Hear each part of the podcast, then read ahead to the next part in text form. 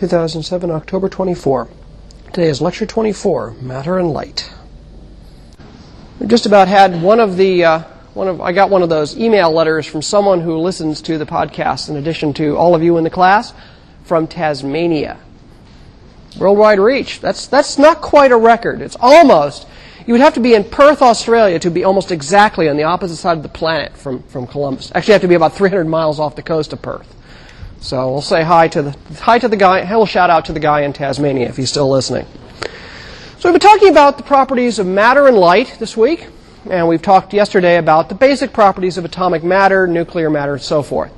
Today we want to start beginning to put those ideas together and talk about how matter and light begin to interact. And this is actually two lectures which we'll cover today and tomorrow about how we actually use the interaction between light and matter to learn something about light sources from the type of light they produce.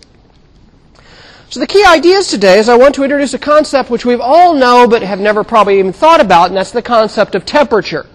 We'll introduce what's called the Kelvin absolute temperature scale, which measures the internal energy content of a piece of matter, be it a gas or a liquid or a solid. We'll say a little bit about that. It's actually a fairly important idea to us here in this class for later on. And then the rest of the key ideas are actually a restatement of Kirchhoff's three laws of spectroscopy. They are as follows. A hot, dense object produces a continuous blackbody spectrum of emission. A hot, low-density gas produces an emission line spectrum, and a cool, dense gas produces an absorption line spectrum. And we'll be describing in this class all of those in turn. And we'll be seeing more applications of them tomorrow. But today I want to lay down the basic principles of how matter and light begin to interact. Matter and light interact with each other, and it shouldn't be surprising, because I remember I said yesterday that matter is basically composed of atoms, which are protons and neutrons together in a nucleus, surrounded by electrons. The electron and the nucleus are bound together by electromagnetic fields. Similarly, atom to atom within a material is also bound together by electric and magnetic fields.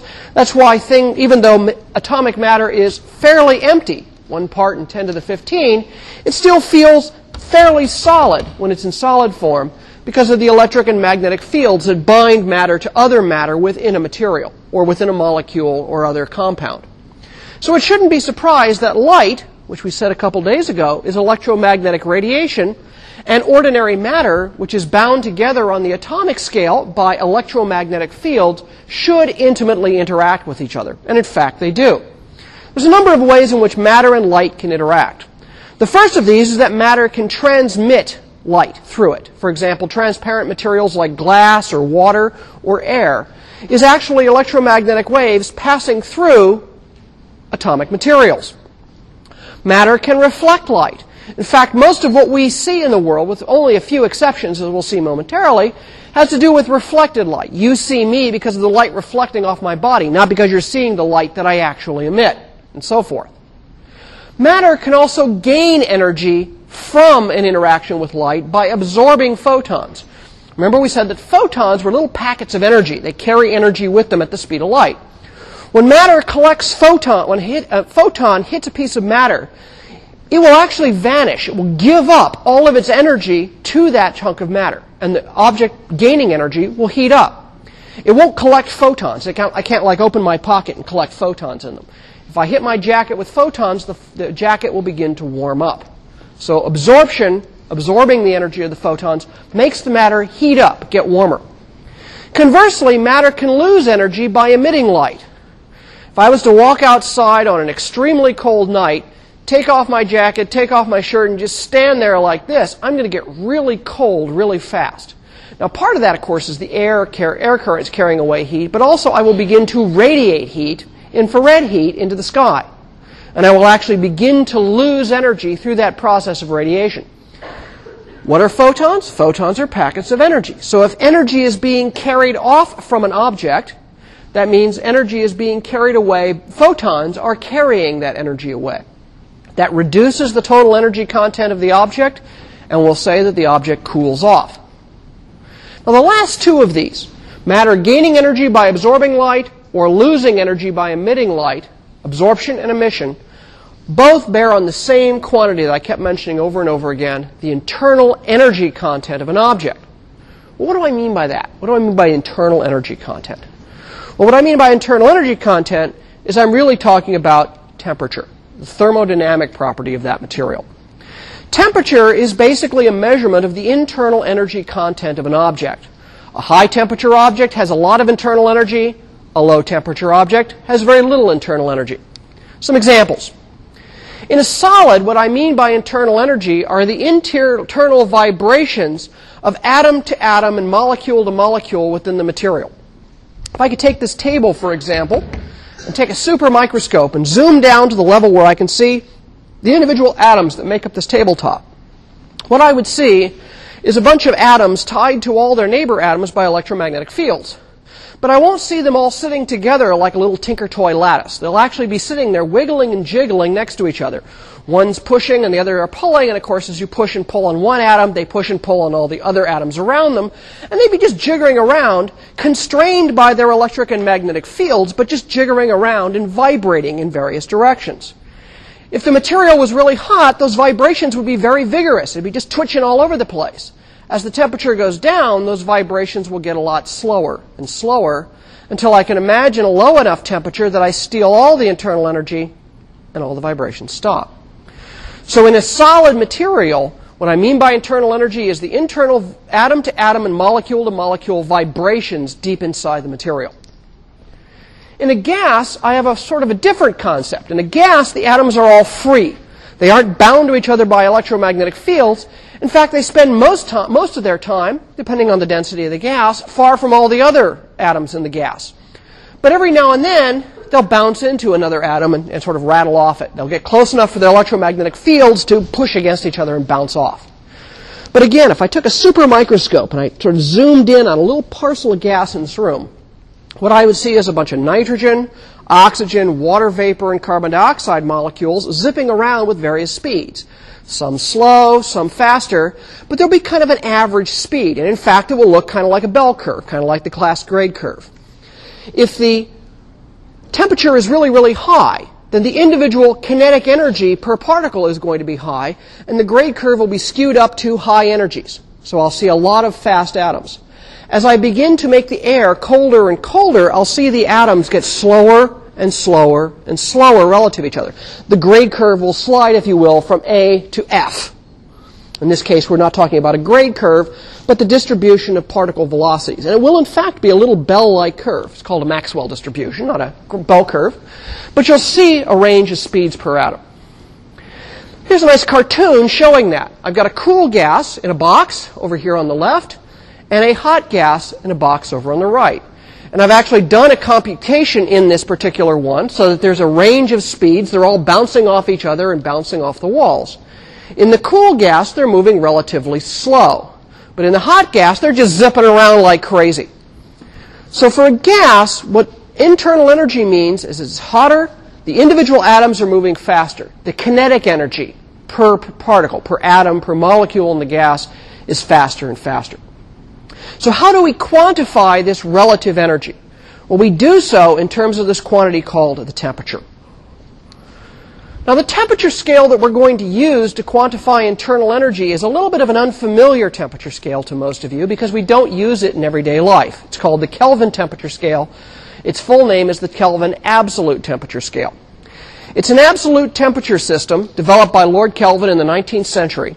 And he used the Celsius scale of temperature, you know, where zero is the freezing point for Celsius. Remember, zero is the freezing point of water, and one hundred degrees Celsius is the boiling point of water, both of which measured at sea level, at normal sort of gas pressure here on the surface of the Earth. But the Celsius scale by itself is kind of useless because zero temperature is when ice freezes, but then I can have minus ten Celsius, minus twenty Celsius, and minus thirty Celsius. That's not negative energy content. That's just there because I arbitrarily defined the temperature scale in terms of the properties of water at sea level. What you really want is a scale of temperature so zero degrees temperature corresponds to zero internal energy. Enter Lord Kelvin. Kelvin basically took the Celsius scale and then shifted its zero point, shifted its zero from instead of zero degrees Celsius being defined in terms of the freezing point of water, zero degrees Kelvin, absolute temperature, is defined as absolute zero. That's the place where, classically speaking, all motion stops within a gas. So I can imagine my little box with the little gas molecules bouncing around in the box. If I could freeze it colder and colder and colder and colder until I hit zero degrees Kelvin, all those atoms would simply fall to the bottom of the box and stop. That would be absolute zero. But instead, they're bouncing around. So the way the Kelvin scale works is as follows. Zero degrees Kelvin is absolute zero. It's this theoretical place where all motion would stop, classically speaking.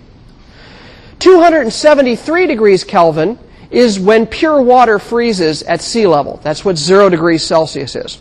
So you can see now, to convert between the Celsius scale and Kelvin, you take the temperature in Celsius and subtract two hundred seventy. No, take the temperature scale in Kelvin and add two hundred seventy-three. So absolute zero corresponds to minus two hundred seventy-three degrees Kel Celsius. Man, I'm getting tough, having a tough time today. Water boils at one hundred degrees Celsius, add two hundred seventy-three, water will boil at three hundred seventy-three degrees Kelvin, and so forth. Well, why do we do this? Well, the reason is because by rescaling the Celsius system so that zero is at this classical absolute zero of zero motion, is that the temperature in Kelvin scales directly proportional to the internal energy. So if I go from one hundred degrees Kelvin to six hundred degrees Kelvin, I've doubled the internal energy. Whereas if I go from zero Celsius to one hundred Celsius, uh, uh, that's not a factor of, well, let's say one Celsius. I can't do zero. There's no number I can multiply zero by to get one hundred. You can immediately see the problem. But if I go from one degree Celsius to one hundred degrees Celsius, that's not one hundred times the internal energy. In fact, it's whatever three hundred seventy-three divided by two hundred seventy-three is. Zero Kelvin corresponds to zero classical internal energy, all motion stopping. So this is a very convenient scale to use in physical terms. It gives me a direct proportionality to the internal energy content by simply scaling it with this absolute temperature scale. We are normally going to express a lot of temperatures in this class in terms of degrees Kelvin, except for certain times when I'm talking about environmental temperatures, like the temperature on the Earth, the temperature on Mars, where I'm going to try to put it in human scale, and I'm going to convert to either Celsius or Fahrenheit. Now, I'll confess to you, as I have before, I've never fully gotten the Celsius term from everyday use. I'm, I'm still a Fahrenheit guy, so I'm going to use Fahrenheit's even though it's not metric, but just don't tell anybody. Maybe I should pause the recorder here so my European colleagues don't yell at me. All right, so that's what internal temperature is. Now, what do we want to look at? How do we want to look at the light that comes off matter due to its internal energy? Well, what's a spectrum? Well, remember back a couple days ago, we talked about what the electromagnetic spectrum was. The electromagnetic spectrum is simply the distribution of photon energies emitted by a light source. For example, it's asking a question. A spectrum asks the question, how many photons of each energy are emitted from the object? Does it emit a whole lot of ultraviolet, high-energy visible photons and very few red photons, low-energy photons? Or is it kind of a low-energy source? It emits a few red, a whole bunch of red photons, but very few blue photons. Okay, so a spectrum is just basically the distribution of photon energies. Have I got a lot of high energy, a lot of low energy, or a lot in the middle? Of course, we can be more specific about that, and the fact that I've now talked about internal energy is giving you an idea of where I'm going with this idea. How do we observe a spectrum? Well, one way is you can sort of look at the object and say, gee, that looks kind of blue, that looks kind of red. That's not very quantitative.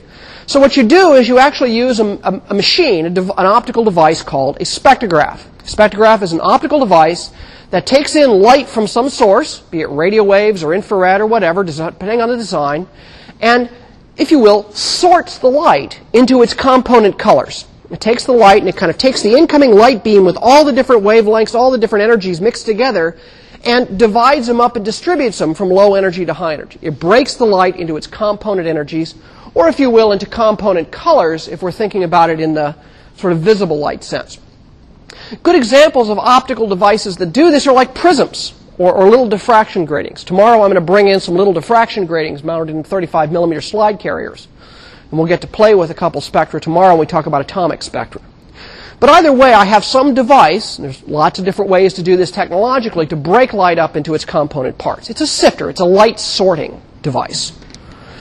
So here's an example. This is one, again, all of you have probably played with prisms at some point. You get those little glass crystals you hang up in the in the window, and when light shines, it shines a little spectra of rainbows around, which drives the cat nuts. So here's an example of one of these. I'll take a prism, pass white light into it, and what will come out the back is a spectrum of red light to blue light, all the colors of the rainbow.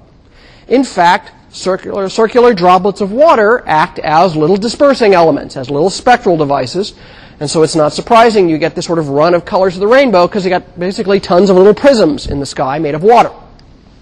Now this is a familiar picture here from um, lots of things. It shows up in physics books, it shows up on the front cover of the Dark Side of the Moon album by Pink Floyd, and in fact they even got the spectral colors right. There have been a couple famous physics books that have reversed the order of colors here. The order of colors is very specific. It turns out that red light is bent less going through a glass prism than blue light. Green light is bent a little bit less, and yellow even less. So what we see as we go from red to blue is I see from less to greater amounts of bending. That's the optical trick that does the sorting. There are lots of other ways to do this. So I show a few colors here that gradations of color that PowerPoint graphics are capable of is not very high, but you can see red, orange, yellow, green, blue, indigo, and violet. And we'll just sort it up into four colors: red, yellow, green, and blue, low energy to high energy, long wavelength to short wavelength here. And this spread out bit of light, this sorted light on the side, I call a spectrum. Now, how do we classify spectra? Well, I see PowerPoint's doing a good number on me today. We classify spectra according to a set of empirical rules that were figured out in the nineteenth century by physicist and chemist uh, Gustav Kirchhoff, who, bearded gentleman, show up in the upper right-hand corner, who came up with three empirical laws. These are just descriptions that all spectra that you see from all different kinds of objects are made up of three basic components, either singly or kind of mixed up. The first law is that a hot solid or a hot dense gas will produce a continuous spectrum. Shown here in this top panel, it's kind of the continuous rainbow wash of color: red, orange, yellow, green, blue, indigo, violet. Okay, the simple blue through red of the rainbow. The second rule is that if instead of using a hot dense solid or a hot dense gas, or maybe a glowing puddle of molten goo, you have instead a very hot, very thin, low density gas, say a A, a glass tube full of hydrogen gas, and you heat it up by smashing electrical current through it. That gas will begin to glow, and when you pass its light through a prism, instead of seeing a continuous wash of rainbow colors, you see a series of very, very bright lines in the spectrum.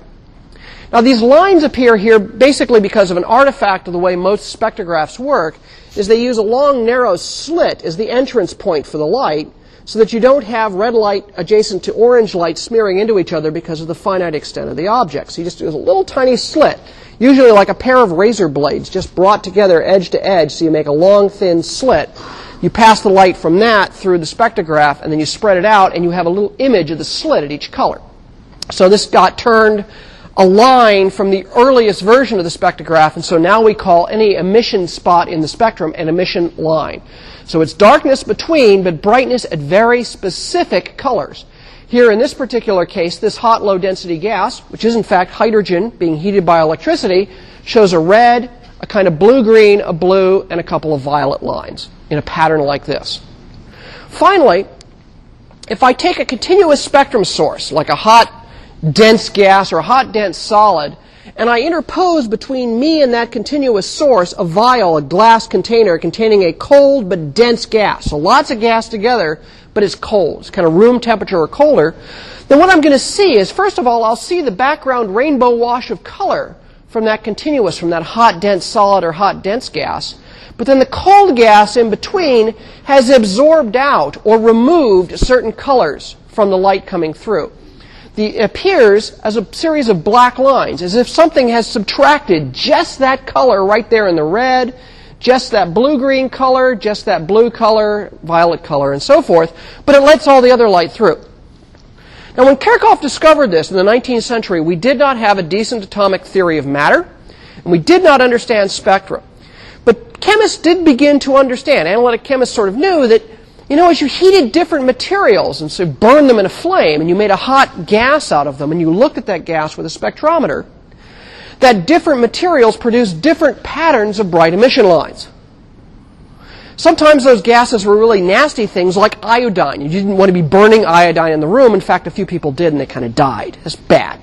So you put the iodine in a jar, heat it up a little bit so it makes a nice big iodine cloud, and then you shine white light in it from a, you know, a hot arc lamp or something like that, and what you would see was a patterning of dark lines, kind of like the same patterning of bright lines that guy saw just before he fell over dead from breathing iodine gas. So there were different ways to make spectra in the lab depending on how you handled the materials. If you heated up iron, for example, like a stick of iron, you get a continuous spectrum. But if you struck a spark off iron at very high temperature in a little vacuum tube and made an iron gas for an instant, you would instead get a series of bright emission lines. And that just confused the heck out of them. They didn't get that one at all.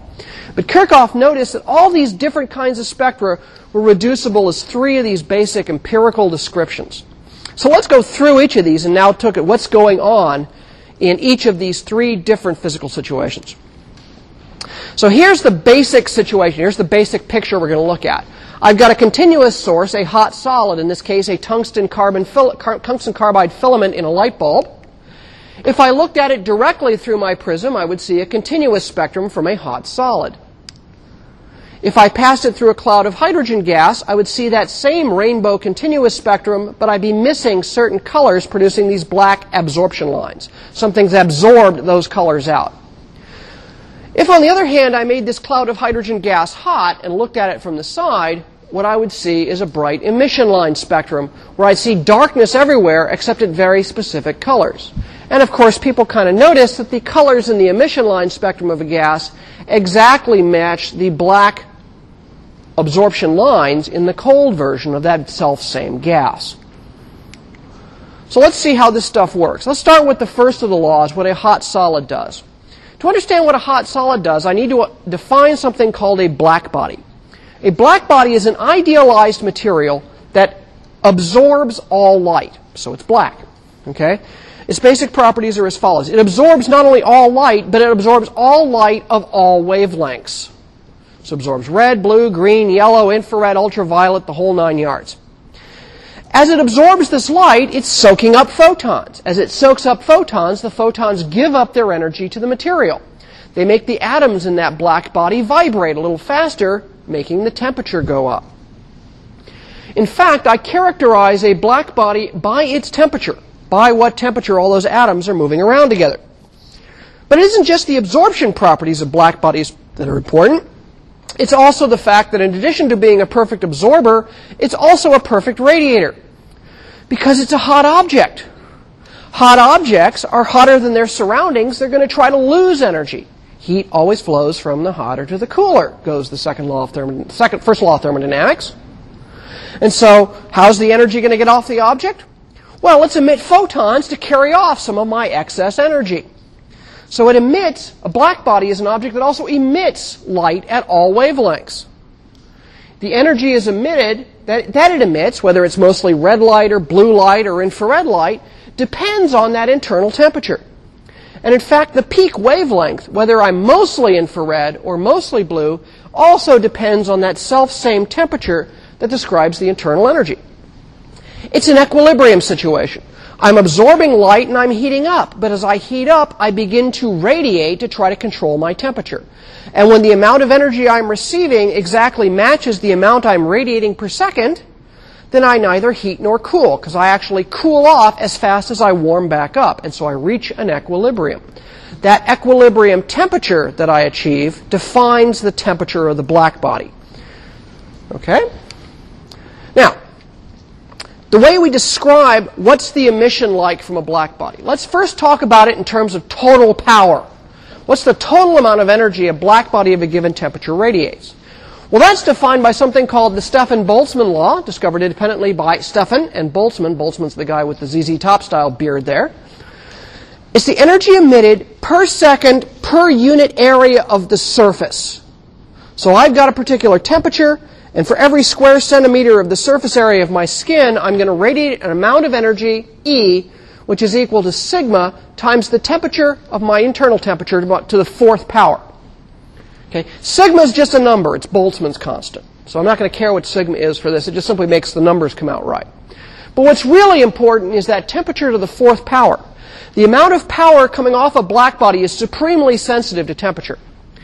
In words, what the Stefan-Boltzmann law says is that hotter objects are brighter, more energy at all wavelengths. Remember, brightness is a measure of the number of photons coming off the surface. Ultimately, the absolute brightness of a source was its luminosity, which is a measurement of the total power emitted.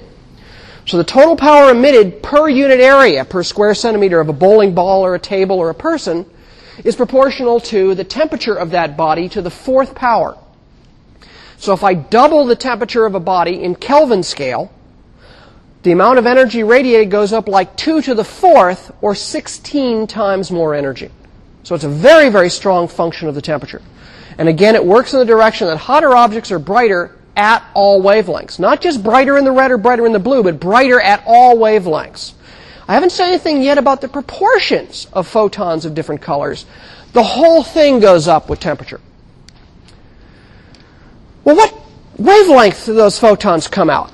Well, they come out according to something called Wien's Law. This is Wien. This is uh, Wilhelm Karl Werner Otto Fritz Franz Wien, known to all his friends as Willy. He defined, realized that a blackbody spectrum will emit a peak wavelength where the most energy is coming out as a function of the photon energy, photon color. The peak wavelength will occur at two million nine hundred thousand nanometers divided by the temperature in Kelvin. That formula doesn't concern me as much here. Maybe homework four, it might concern you. But really what I care about is this. Hotter objects are also bluer, right? As the temperature goes up, the wavelength is inversely proportional to temperature. So if I double the temperature, the peak wavelength is half. Smaller wavelength is bluer light. So hot objects are bluer, cool objects are redder. Now I've got to put these two together. As an object gets hotter, it gets brighter at all wavelengths and bluer. As an object is, gets cooler, it gets fainter at all wavelengths and redder. Okay, so brighter at all wavelengths with temperature increased by the fourth power, the Stefan-Boltzmann law, and then bluer or redder with temperature, bluer with increasing temperature, redder with decreasing temperature, according to Wien's law. And these two laws allow me to describe the basic behavior of all blackbody or blackbody-like objects. Here's what the actual spectrum looks like. It's called a Planck curve for that same Max Planck we talked about the other day, E equals h times the frequency for photons. A ten thousand degree Kelvin blackbody will peak out somewhere in the ultraviolet. So I've got wavelength measured in nanometers and total flux here measured in some arbitrary unit. This is energy per second per square centimeter coming off the surface of this. And I've just rescaled it so you don't have to care about the units too much. So a ten thousand degree Kelvin object, an eight thousand degree Kelvin object, and a six thousand degree Kelvin object. The first thing you notice is that the total amount of energy, add up all the light, all the power at every single wavelength, I get a bigger area underneath the curve for ten thousand, which is bigger than for eight thousand, which is bigger than for six thousand. And the ratios of the areas of these curves will scale as the fourth power of the temperature. That's what I mean by T to the fourth. All wavelengths get brighter. Notice even the peak, however, is shifting to the blue. ten thousand degree Kelvin blackbody emits way out in the ultraviolet. You get a bad sunburn next to this thing. eight thousand Kelvin, still in the ultraviolet, but now it's more blue than red. So to the eye, an eight thousand Kelvin degree light would look kind of blue.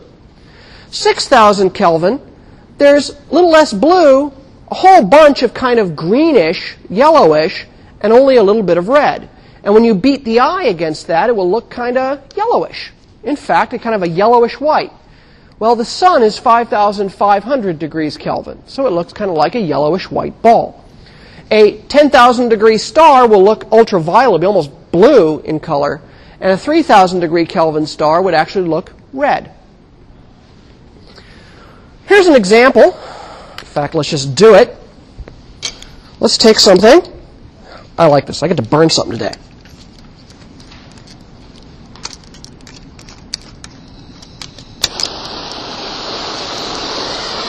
Take a solid, in this case iron, or steel, high iron steel, and heat it up in a flame. In fact, I don't want to hold that, so put that in the flame here. This is actually map gas, so it's a really good acetylene-based propane, so this is going to go pretty quick. David, could you give me a hand here? Could you go up behind the counter there and turn off all the lights in the room, please? Which you'll see some blue, yellow plastic sliders. Just slide them all the way down. Thank you. So let's hit this guy nice and toasty here. I wouldn't stand that close to the flame. That's why I'm wearing the goggles. This thing will throw off a little bit of junk. There we go. Now we're getting nice and toasty. So room temperature is about three hundred Kelvin, and the you know room temperature stuff is out here at the back of the steel rod, and there's not much going on there. But I'm going to heat this, this end of steel up here to about maybe six hundred, maybe eight hundred degrees Kelvin in this hot flame. So it's glowing nice cherry red. If I get it going even hotter, when it's in the flame proper, its red color is actually going to shade over into orange.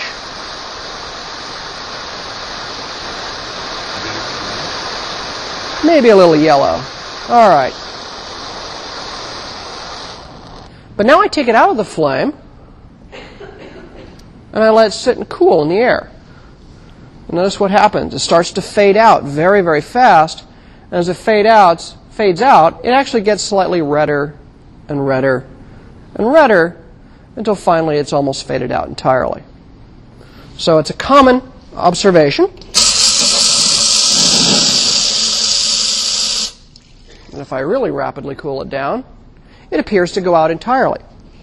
But if I could see this in the infrared, it would be glowing like crazy, but then it would all be glowing at about the same temperature. I should kick the lights up for me. Thank you, David. So as I take a rod of steel like that, actually the other ones, please. Put those down, take this one, those are off. Thank you. Okay, so as I go from three hundred to six hundred degrees Kelvin, the temperature increases by a factor of two in the Kelvin scale. As it decreases by a factor of two, the total power it emits per unit area goes up like two to the fourth power or sixteen times.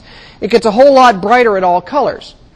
The peak wavelength shifts towards the blue by a factor of two by Wien's law. It goes from about ten microns in the infrared to about five microns in the near infrared.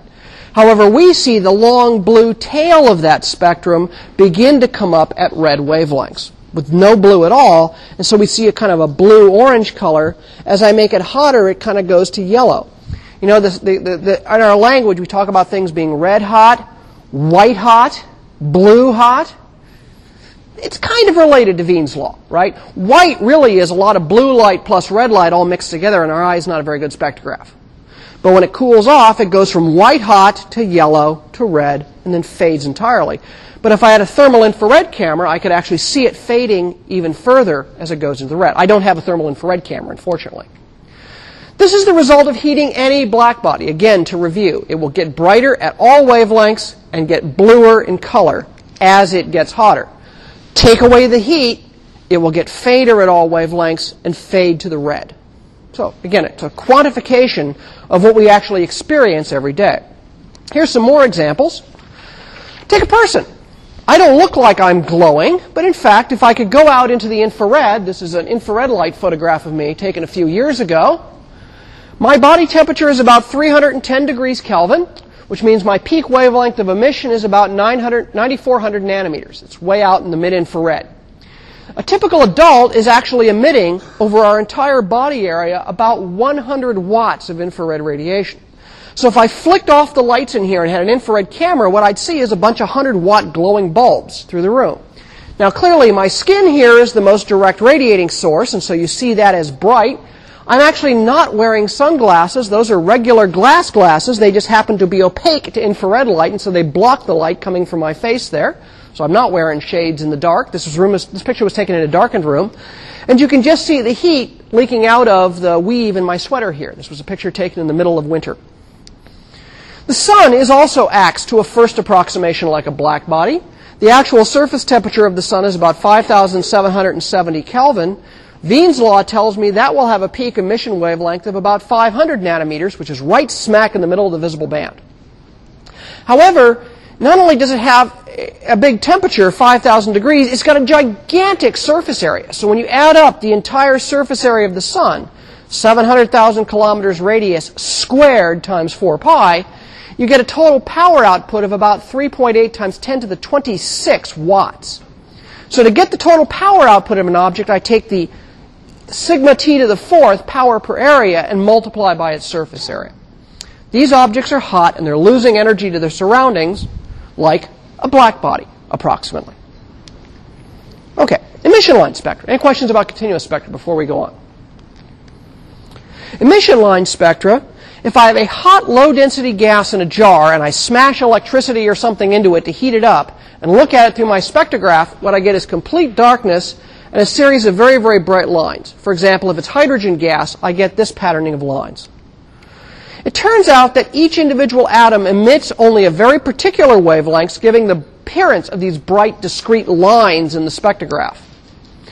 And I see absolutely no light in between unless I've got light leaking in from someplace else in my lab. If I had a pure sample in a perfectly dark room, heated up the hydrogen, this is what I would see. So an emission line spectrum is very, very bright lines at very specific wavelengths, and they're always exactly the same wavelengths for the same materials. Hmm, very useful to chemists. It's a way to tell what a material is made of without a chemical test. You take its spectrum.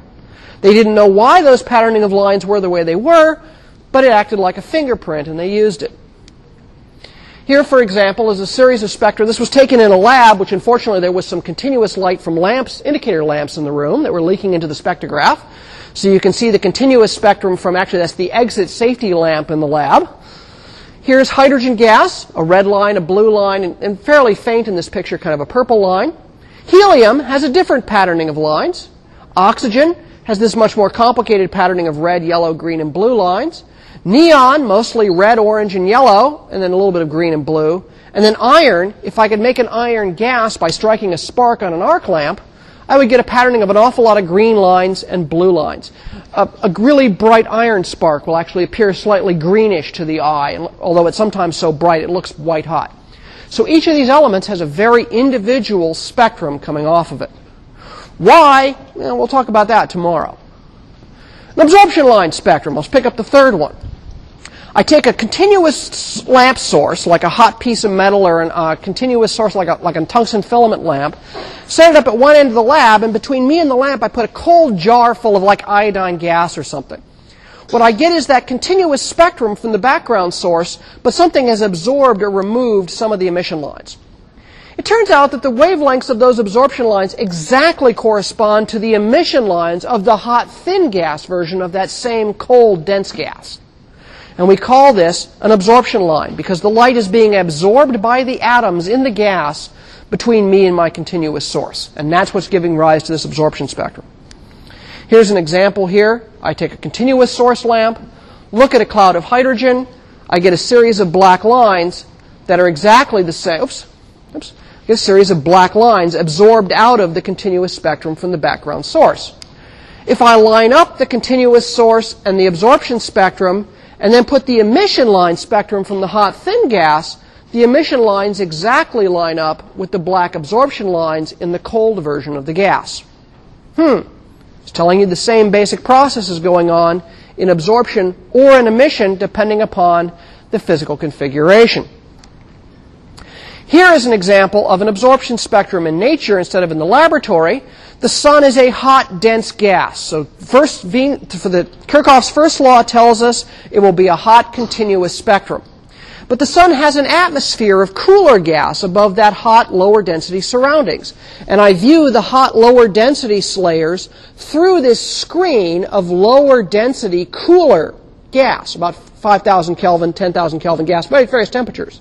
That gas will then begin to absorb out a series of lines. You see, the gen I've taken the long, thin spectrum and I've wrapped it from blue to green, stacking those pieces like this. But you can see where various bits are taken out. It will turn out later, I'll tell you that that right there is hydrogen. Those are a pair of lines of sodium. That's magnesium. There's another hydrogen line. And a lot of those other little lines you see in there are mostly iron and calcium and a whole bunch of other stuff. I can identify from pure atomic stuff in the, in the lab and find them in the atmosphere, or the hot photosphere, as it's called, of the sun. Now, why does this work? Why does every element have a characteristic line spectrum? Why can I tell hydrogen from helium, from oxygen, from neon, when all I do is light it up in an electrical gas cylinder and look at the uh, spectrum coming through a spectrograph? The answer turns out that it's going to reflect the internal atomic spectrum of that atom, and it's going to depend upon the number and arrangement of electrons in orbit around that nucleus. Hmm, just yesterday we learned that diff each different element has a different number of protons, and therefore a different number of electrons, all arranging themselves in various ways around the atom. So the spectrum is reflecting the deep atomic structure of the atom. Even if I don't understand what that is, I can still use it practically in the lab, but people wanted to understand, why does the spectrum have the shape it does? And the effort to do that from the late nineteenth to the early twentieth centuries unlocked the secret of atomic structure. And that's the topic that we will pick up tomorrow.